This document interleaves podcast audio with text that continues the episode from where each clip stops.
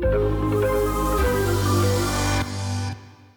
Schönen guten Morgen und herzlich willkommen zum Ideas Podcast von Societe Generale zum Börsenstart am Dienstag, den 14. November. Der DAX hat sich zum Wochenauftakt wacker geschlagen. Vor allem kurz vor Handelsende ging es gestern noch einmal ordentlich nach oben. Der DAX schloss bei 15.345 Punkten. Das ist zum einen ein Plus von etwas mehr als 0,7 Prozent und zum anderen nahezu das Tageshoch. In der Regel ist das eine gute Nachricht. In Übersee lief es nicht ganz so rund und damit sind wir auch schon bei den Vorgaben. Die Wall Street schloss uneinheitlich, der Dow Jones legte leicht zu, der S&P 500 und der Nasdaq 100 100 gaben dagegen leicht ab. In Asien ist das Bild leicht positiv, der Nikkei schloss moderat im Plus, der Hang Seng und der Shanghai Composite zeigten sich wenig bewegt.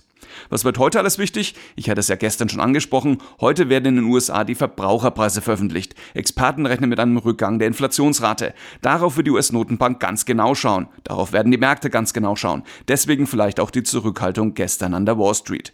Auch in Deutschland gibt es interessante Daten. Um 11 Uhr halten wir die ZDW-Konjunkturerwartungen. Gut möglich, dass der DAX darauf reagiert.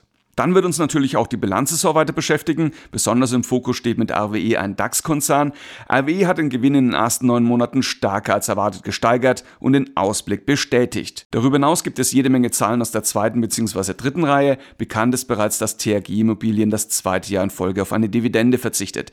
Die Aktie geriet gestern nachbörslich unter Druck. Mal sehen, ob die Zahlen und die weiteren Aussagen des Vorstands daran im Laufe des Tages etwas ändern werden. Außerdem sollten wir die Aktie von Hensoldt im Auge behalten.